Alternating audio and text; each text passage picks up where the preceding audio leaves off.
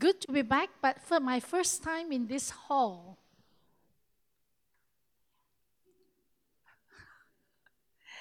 And uh, since I've come so far away from Jalan Gasing, uh, I should go straight into the text and uh, give you my best uh, in the Word of God. The Word of God is very precious.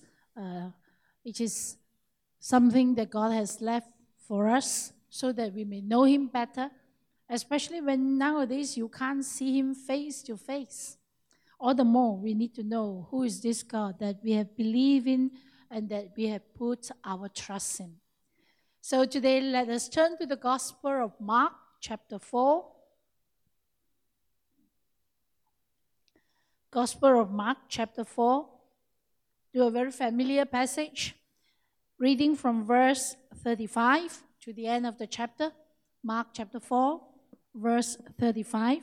If you have grown up in Sunday school or children's church, you would have heard of this uh, story maybe more than once, and you perhaps uh, could memorize it by heart. Mark chapter 4, reading from the NIV, verse 35. That day when evening came, Jesus said to his disciples, Let us go over to the other side. Leaving the crowd behind, they took him along just as he was in the boat. There were also other boats with him. A furious squall came up, and the waves broke over the boat so that it was nearly swamped. Jesus was in the stern, sleeping on a cushion. The disciples woke him and said to him, Teacher, don't you care if we drown? He got up, rebuked the wind, and said to the waves, Quiet, be still. Then the mm. wind died down, and it was completely calm. He said to his disciples, Why are you so afraid? Do you still have no faith? They were terrified and asked each other, Who is this? Even the wind and the waves obey him. Lord Jesus, I ask today as you have moved among us and touched our hearts through the worship service, that you will also continue to do that which you desire in our hearts as your word is being shared. Let your word be heard. Let our hearts respond. In Jesus' name, amen. This passage is found in three Gospels out of the four. So you can find uh, a sim- the, a sim- the, this similar episode in uh, Matthew as well as the Gospel of Luke, besides Mark. One of the reasons that people believe that there exist four gospels is because in those days the disciples were reaching out to different communities. They were going different places to preach the gospel. And after a while, many of these apostles were actually, you know, uh, dying, or they they didn't live that long because of the persecution. Some believe that actually all of them were martyred because of their preaching. And therefore, with the disappearance of the apostles from the scene, of course, there were the disciples of the apostles that were around. People began to realize that, hey, we need something uh, copied, uh, written down to record uh, the, the, the, teachings of Jesus and the, the works of Jesus so that, you know, after a while, these things will not get forgotten. And because they were preaching to different communities, uh, they began to target their writing to different communities. And of course, it was not possible to write down and record down everything that Jesus have uh, taught and uh, have done. And so the people who write gospels, they usually select those things that they consider to be the most important. Or like, you know, if I want people to know about this Jesus, uh, these are the things that they, they need to know that Jesus have taught or have done. And this particular incident about Jesus calming the storm is considered to be so important by the disciples that irrespective of the communities that they were reaching out to, they decided we need this passage. We, we need to record this down. We need the people that we are preaching to to know about this incident. And so this event was recorded in three of the four Gospels. This God's, this passage, first of all, you will notice that it was Jesus' idea to go over to the other side. Which means that if Jesus is really God, really God, and not just an ordinary person, and since he can calm the storm, and uh, since, you know, in the passage that we have read, it is quite obvious that he wasn't even surprised uh, or, or, you know, state a shock, you know. He's sort of like, okay, go up, and uh, okay, what? Uh, ah, shut up. Uh, that's it. You know, like he, he wasn't caught in a surprise that, oh, how come you're in a storm, huh? Know? Now, if he's not surprised, that means he already know about it. His re- re- reaction and response seems to indicate to us that it's like, this is nothing. I already know about it. Now, if that is the case, then his suggestion, like, let's go over to the other side, is also not out of, uh, you know, perhaps uh, just a, you know, spur of a moment, like, oh, nothing to do. Uh, what do, oh, uh, let's go. It wasn't like that. It was planned. Now, if it is planned, then we have to ask, why did he plan such an incident? Why did he plan such an experience? People who study the Gospels, you know, sometimes they try to create a kind of a timeline. But even though they may not be too accurate, there are many who believe that this event happened at about perhaps two years after the disciples have already been with Jesus. Now, consider the fact that the disciples were with Jesus for only three or maybe slightly more than three years. Two out of three years is two thirds of the time. So by that time, the disciples, having been with Jesus for two years, would have known who Jesus is. They would have also witnessed many miracles, many astounding things that nobody has ever done before, but Jesus have done them. If today, you know, we have a time machine and we go in and then we decide that let's go back to the time of Jesus. And uh, we are some, you know, we want to interview the disciples and we want to ask them, uh, you know, certain things about Jesus because we want to know more. And if let's say that we, we are able to get to know to see the disciples, and we would ask them, "Hey guys, you know, we we know that uh, you are the people that are the closest to Jesus. You are the twelve. You know, nobody knows Jesus like you do. You can imagine they would be so proud. Of course. Now I'm not really making this up because the fact that they fought for the right to sit on the right side and the left side of Jesus and sometimes they want to fight to be who is the greatest, shows that they are very, uh, how I say, uh, concerned about positions. And the fact that when somebody is very concerned about position, it means pride.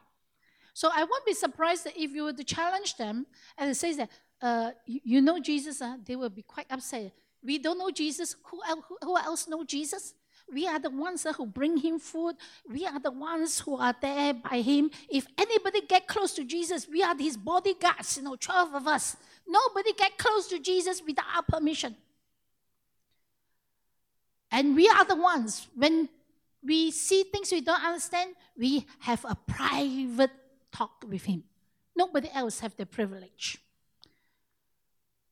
They would be upset if anybody challenged them that they don't really know who Jesus is. Of course, they know Jesus. If not, why would we have left everything to follow Jesus? And yet, the end of this passage ends with Who is this? Even the wind and the waves obey him. Oh, I thought you know Jesus. Of course, of course, we know Jesus. But then, you know, the very fact that they asked that question who is this that even the wind and the waves obey him? Shows one of the reasons why this passage and event have been arranged by Jesus. You see, in some ways, we and the disciples are quite similar. They have been with Jesus for two years. They know Jesus in and out because, after all, they are so close. They are with Jesus 24 7. Today, many of us we have no, we really know Jesus. We have been with, we have been in the Christian faith for a long time. Some of us, you have been a Christian since you were in your mother's womb, so you didn't really have a choice. So sorry, at that time. You know, if anybody know Jesus, you know Jesus. You've been in Sunday school, you can repeat those stories better than the teachers. You can even act out the stories better than your teachers. You know most of the stories in the Bible. Before your, the speaker even read the passage, I say, I, I know about that already. Jesus coming, the storm. We know Jesus. And we hear about Jesus every Sunday. All the time. But do we really know Jesus? The question as to whether we really know him usually is found when we don't see him. You see, in this incident, they were in the boat, the furious storm came, and uh, the boat was nearly swamped. That means water was coming in, it was quite a storm, and they were in danger. Other, other gospel says that they were in danger, great danger. And because of the, the gravity of the situation, the disciples, you know, must be fighting so hard to, to keep the boat afloat, to, to, you know, just for survival, just trying to make sure that they don't drown and that the boat won't capsize. And while they were struggling and struggling and struggling, all of a sudden they realized that Jesus wasn't among them. At least wasn't part of the, the, the, the group, you know, that they're struggling. They look around, of course the boat wasn't that big. Hey, sleeping. Eh?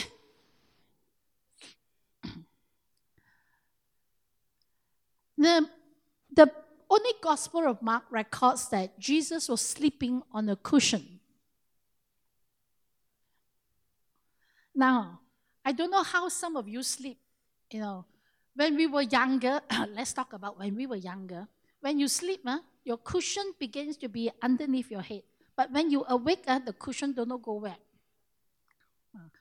Children are like that, you know, because they are they turn around 360 degrees and they kick all over the place. Which just tells us that cushions are pretty light, all right, easily dislodged. Since this is a storm, there is no way that the cushion can stay put. Have you ever been on a boat in a stormy sea? Uh, some of you might have. Many, many years ago, when I was in Australia, some, you know, I was studying there, and then one day somebody suggested, hey, let's go see whales. I said, whales? Wow, that would be really great. I mean, whales you can see on TV, but real life things, you know. So, of course, these are tourist things. You have to book beforehand, so we booked. Then on the day, the day that we were supposed to go, it started to drizzle. They were saying like, can go, ah, go out to the sea, you know, because it is drizzling. And they said, never mind, you know, by the time you reach there, uh, perhaps the rain will stop. So we went all the way, drove. Can't, the, can't remember how long. We reached the seashore, and it was still drizzling, and uh, there was a slight wind. And uh, we asked the tour operator, safe to go up? They said, sure, of course, safe. If not safe, they have to refund. So sure, safe. All right, so together, we, our group was about five of us, and there were other tourists. We joined together. When we went on a catamaran, you know, it's pretty wide, catamaran. And then we went out, you know. And so at first it was okay, you know, slow sail all the way out there. And then when we reach the middle, they have to look for the you have to look for the whales. You realize the whales are not there like uh, by appointment, you know, waiting for you. So you have to look for the whales. Okay, then uh, they spotted whales. They said like that. Then you have to go and chase the whales. All right, to chase the whales, that is when they press on the pedal and the boat go dum dum dum. The reason why the boat go like that was because the sea was slightly rough, slightly, slightly rough that day because it was a bit rainy. But just because it was slightly rough and they were, you know, they were speeding the boat, so it was as if like almost like in a mini storm. It was going up and down, up and down. But when you reach there, the whales were not waiting there. All right. So then they said, "Oh, not here." They look again. Ah, there. And they went there. That day, the whales didn't want to cooperate. Every time we reached a spot, the whales were missing.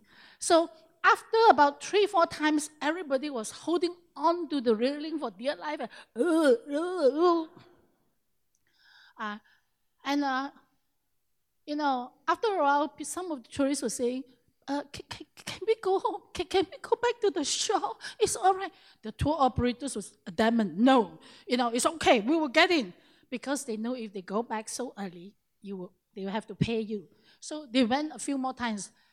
At, at the end of it, all 20 over of us were hanging on to something and not even standing up, all lying down because our stomach could not take it. So every time I read this passage, I think of the incident and I say that, Lord, you know, for us, it wasn't even a storm and we were like dying already and holding on to anything for dear life because if not, when the boat is, you know, bouncing here and there, you can get thrown over. So I can imagine the disciples will be holding on to something for dear life, all right, because it's a storm, or else they would have been thrown out. And then when they turn around, they saw Jesus. And then they were wondering, like, we have been making so much noise. You're still sleeping. Huh? You don't even know. And the first question that they asked him when they woke him up uh, was, you, you don't care if we drown? You don't care if we drown? Why did Jesus arrange this episode? For a simple reason. Sometimes you're in that storm and you are shouting at the top of your voice, Help, help, help. And then you'll be thinking, anybody who's alive can see what I'm going through.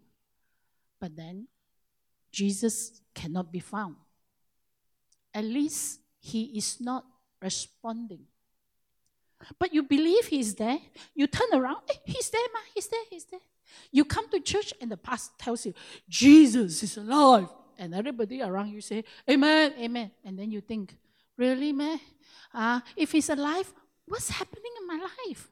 Why doesn't he do something? Is he sleeping? Is he sleeping? He's sleeping so calmly, he don't care. He don't care.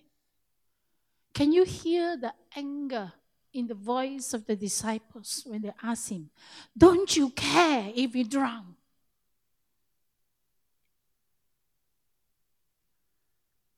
And then all they, you see, after this, when this incident is recorded, some of them remembered Jesus, when he was sleeping, his head was sleeping on a cushion.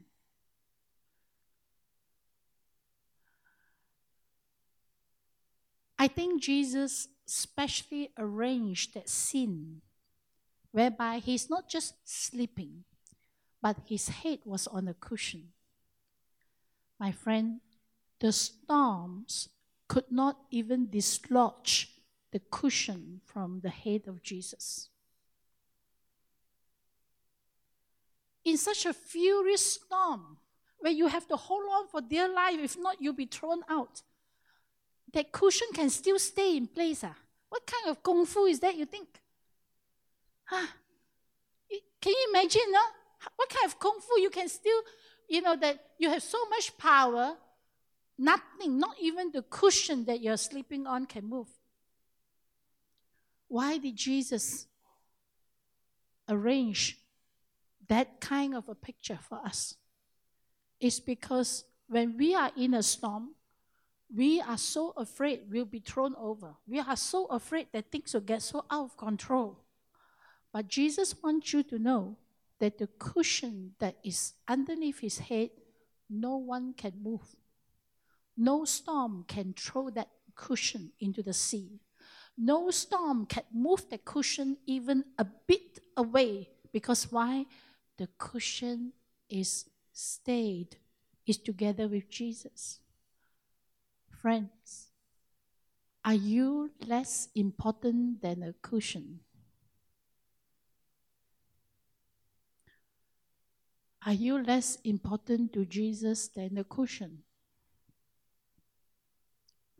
Are you not close to Jesus like the way the cushion is? You are in his heart. We talk about Jesus coming to die for us. Would you die for a cushion? Huh? go and buy another one. Ah. Throw away the old one. All right? Nobody takes the cushion for, I, I mean, children, yeah, la, you know, huh? those two, three year old, don't wash my cushion, my cushion, until it smell like crazy as old. they think it's, oh, heavenly smell. But when we grow up, you know, it doesn't matter. We are so important to Jesus, He came to die for us. And not only that, He promised to be with us from now until forever. To, to love us so much, to care for us so much. And yet, there are times we think He doesn't care. He, don't, he doesn't care. And Jesus wanted the disciples to know how much He cared, even when they feel that He is not reaching out to help them. Because today, you and I, we don't see Jesus. At least not in the way that the disciples see Jesus. You and I don't get to touch Him like the way the disciples get to touch Him. And because of this, more than ever before, there are times when you cry and cry and you just shout, and, and Jesus doesn't seem to hear. But the fact that Jesus chose to be in that same boat with the disciples is to teach the disciples that whether you get my response immediately or not, I am still there with you. Whether you see the, the answer immediately or not, or the, whether you see the help or not, I am totally aware of your situation. That's why Jesus was not surprised. And this is the lesson he wants each of us who read this gospel to know. That there will be times in life, though we cannot explain why, there will be times in life that you'll be facing situations that you feel that are quite beyond your control. That you feel that your life is in danger, or at least so threatened and that you feel like getting so angry with the Lord that He doesn't care. And Jesus wants you to know that He does care. And that you are more important to Him than a cushion. And that if He has the power to keep a cushion in place, does He not have the power to keep you safe? You see, when the disciples remember the incident all they can see is Jesus asleep on a cushion, sleeping there peacefully in the midst of a storm. What Jesus wanted them to know is that no storm is too terrible and too great for him to come. There is no threat in existence that threatens you to such a point whereby he cannot help you. Now, some of you may say, but then what about when we die? You know, Jesus, you know, doesn't prevent death. Well, because death is a door and a part of the journey that we go through. You want to live forever ah, in this world? Some people say no, but then look at all the vitamins and all the, all the, all the supplements we are taking. Nothing wrong with taking all those things. But my friend, don't be afraid when it's time to die. It's time to die. Some of us may say that it's, it's unexpected, yes, but really it is better to be with Jesus than to be here. The Paul says it's better to be away from the body and to be present with the Lord. It's just part of the journey. Part of the journey. It's like migrating to a wonderful land, a wonderful country. So many people are so thrilled and say, Oh, you know, oh, I got my visa to migrate, you know, to Australia, to America. And they are overjoyed. Wait till you reach there. Lah. Ah, not so nice one. Lah. Somehow, I don't know. I've been to those countries and I've stayed there for a while. It's like, what's so great? Uh, uh, about those, you have no chao kway and uh, I don't know. ah, their chao kway not same as here one. Ah, But migrating to heaven, wow, will be glorious. Will be glorious. But I want, my, I want to point your attention to the response of Jesus. After Jesus calmed the storm, he turned around to his disciples and he asked them two strange questions. He said, Why are you so afraid? When I first read this, my first response was, Excuse me, going to die also cannot be afraid. when, when, when can we be afraid, please? Uh, huh? That's what he said. He asked, me, Why are you so afraid? Huh? Merely, I mean, we are going to drown. Also, oh, drown, ah, never mind. Huh? That's why I couldn't understand this. That's why I keep looking. Lord, is it is it wrong to be fearful? Is it a sin to be fearful? All right? I mean, if it's a sin to be fearful, all of us are sinning all the time because when you fear, you know, when, when you're threatened, of course you are fearful. How can you stop? You can't even control your fear. All right? It naturally comes. All right? Is that sinful? Cannot be. Then why are you asking, you know, why are you so afraid? So I look again. And then I saw the second question Why do you still have no faith? Do you still have no faith? And these two are connected. Jesus was not questioning their fear in the sense like, oh, you cannot be afraid. Jesus was not saying that. Jesus is saying is that when the fear comes because we have no faith, that is where the problem is. Because when you believe in Jesus, you must really, really know who He is. Many of us, oh, oh, we believe in Jesus. Sure, sure, sure, sure, Jesus Christ. But then when we are confronted with a situation, who Jesus is, is like, can't stand the test, can't stand the pressure, and all our fear overwhelms us. And we cannot believe that He will see us through. And we cannot believe that He will sustain us. Yeah, it's good to believe in Jesus, but right now, you know, look at our situation like this. Jesus wants the disciples and all of us today to come to a situation whereby when even our lives are on the line and we are frightened, of course we are frightened. But let not your fear cause you to get so angry with God or to doubt that Jesus is God, whereby your faith cannot sustain you. That is when you need to choose. I'm very frightened now. But do I really believe all that I believe in that He's really God? That He knows what I'm going through? That He's really in control? That's the purpose of the cushion that He is in control. That not even a cushion, not even a storm that threatens the life of the disciples can dislodge a cushion because Jesus is in control. And so you and I, we will also be confronted with situations like that. And then we have to make the decision do I yield to my fear, yield to my anger, and then get, get so upset and say, You don't care. Or we look at the fear and look at the anger that is rising and say, I will not yield to you. I will not yield to you because Jesus is with me, whether I see him or not. Jesus knows my situation and that Jesus cares for me. Whether I see his response immediately or whether I have to go through this by his grace and mercy.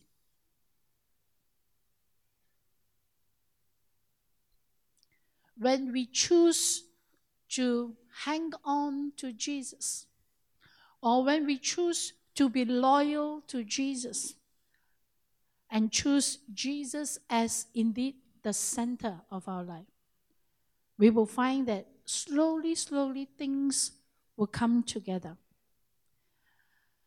Our center will hold.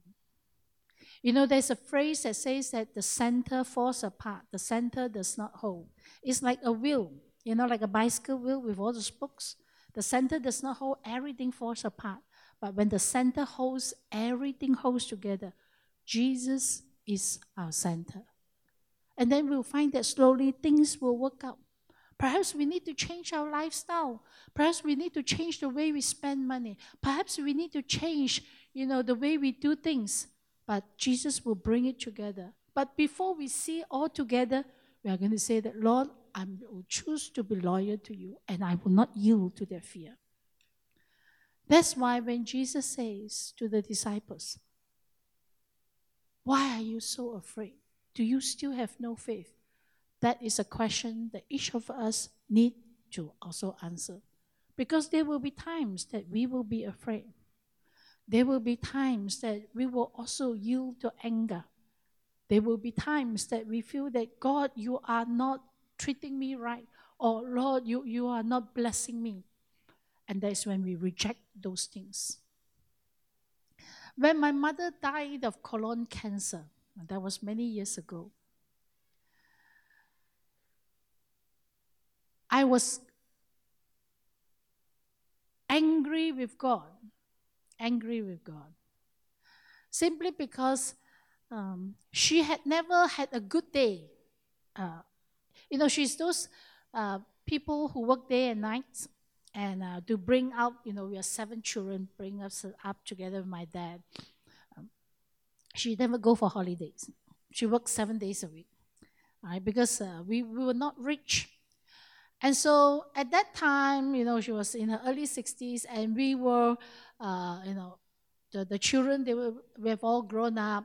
Uh, some of us are working, some, you know, uh, were okay, not bringing much money home, but it's like the beginning of the good days. All right, like ah, they don't have to be work so hard anymore because all the children have grown up. Everybody's working now. Slowly, life will be better. Right, then uh, she cancer, and uh, I got angry also because because my mom worked all the time. She doesn't have a lot of friends. You know, sometimes when you have a lot of friends, your friends will tell and uh, they, they tell each other their health problems, and then friends with more knowledge will advise you and tell you oh what you should see. But because she doesn't have a lot of friends, uh, she's those kind of woman that okay anything problem ah, uh, make, drink some Chinese herb lah, all right. And then when she went to see doctors, uh, she Unfortunately, she saw the wrong doctors. One doctor told her, Oh, you got problem there. Oh, because you gave birth to seven children, so that's why you're not feeling well, you know, at your lower abdomen. So stupid also, God. Ah, cannot believe, ah. I tell you, sorry, I got doctors here, now, but so sorry, but that's what happened to my mom. Okay? So, all kinds of things. But it's, I guess it's also her fault. She doesn't know what specialist to see. We also don't know. I was a pastor, but I also don't know a lot of things at that time. All right. And we were all busy with ministry. Okay. And so until one day she was so weak. All right. Uh, again, went to see another doctor. And this lady doctor, the moment she's examined my mother, she said, You need to see. And she was very careful. She listened to what my mom said. And she said, You need to have a colonoscopy. I don't know why all the other doctors never say those things. So the moment she went through a colonoscopy, the doctor shook her head. The specialist shook his head. Uh, you need an immediate operation. Okay, immediately, you know, a day or two later, operation. The operation only lasted an hour. Why so short? Because the doctor say I cannot do anything. There's nothing I can do. It spread all over. And so it was too sudden, too fast, and it was too painful. And I got angry with God. Yeah. It's like you serve God, you know, and then look at what happened to your mom you know, other you hear stories of other people. You know, they uh, got advice from this friend, that friend, uh, sought treatment in time, and then you know was able to have an operation, survive few, um, many more years later. Because colon colon cancer is not like other cancers. Some sometimes you know a lot of people survive it, especially early detection. But my mother didn't have that luck, so to speak. And we under God, why don't you bless, why didn't you bless my mother with more luck if luck is necessary? Or, you know, better, better uh, doctors, better consultation, better medical advice. I think. And so my mom only lives six months because when we asked the doctor, you know, should, uh, should we seek a chemotherapy? You know, the doctor was very kind. The doctor said, if there's any treatment that is workable or that will help, I will have recommended to you. He didn't even offer the, or he didn't even suggest chemotherapy or radiation or whatever. He said, no need, no need. Just, just go back and uh, let her, uh, you know, just rest and do whatever she want to do. Six months, my mom died. During that time, many things went through my mind. And so one of those things was anger. Anger. Anger. Yeah. One day the Lord said to my heart, after my mom died, He said, You are angry your mom was not blessed, that she didn't get a chance to enjoy the fruits of her labor, you know, uh, seeing lots of grandchildren, you know, have a good life.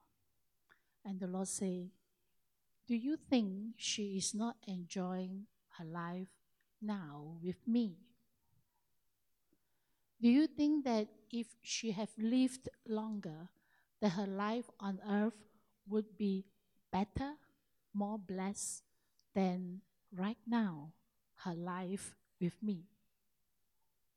And I was comforted. Because I know my mother. You ask her to rest, also don't know how to rest that kind. So if she's alive, she'll still be working day and night. She's that kind.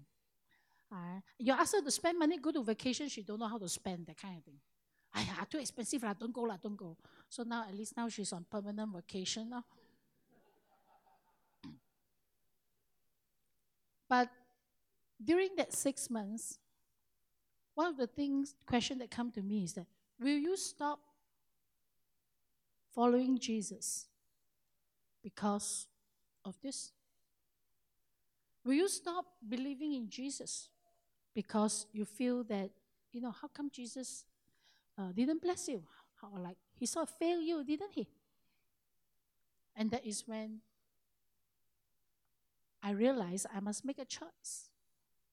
And so I made a choice. I said, Lord, I don't have the answers for everything. Like, oh, why this happened? Why that one didn't happen? You know, I, I don't have those answers.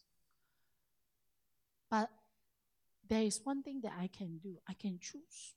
I can choose to be loyal to God. I can choose to say that I will, Lord, I want to be forever be on your side. I will not give up my faith in you. You will always, always be my God.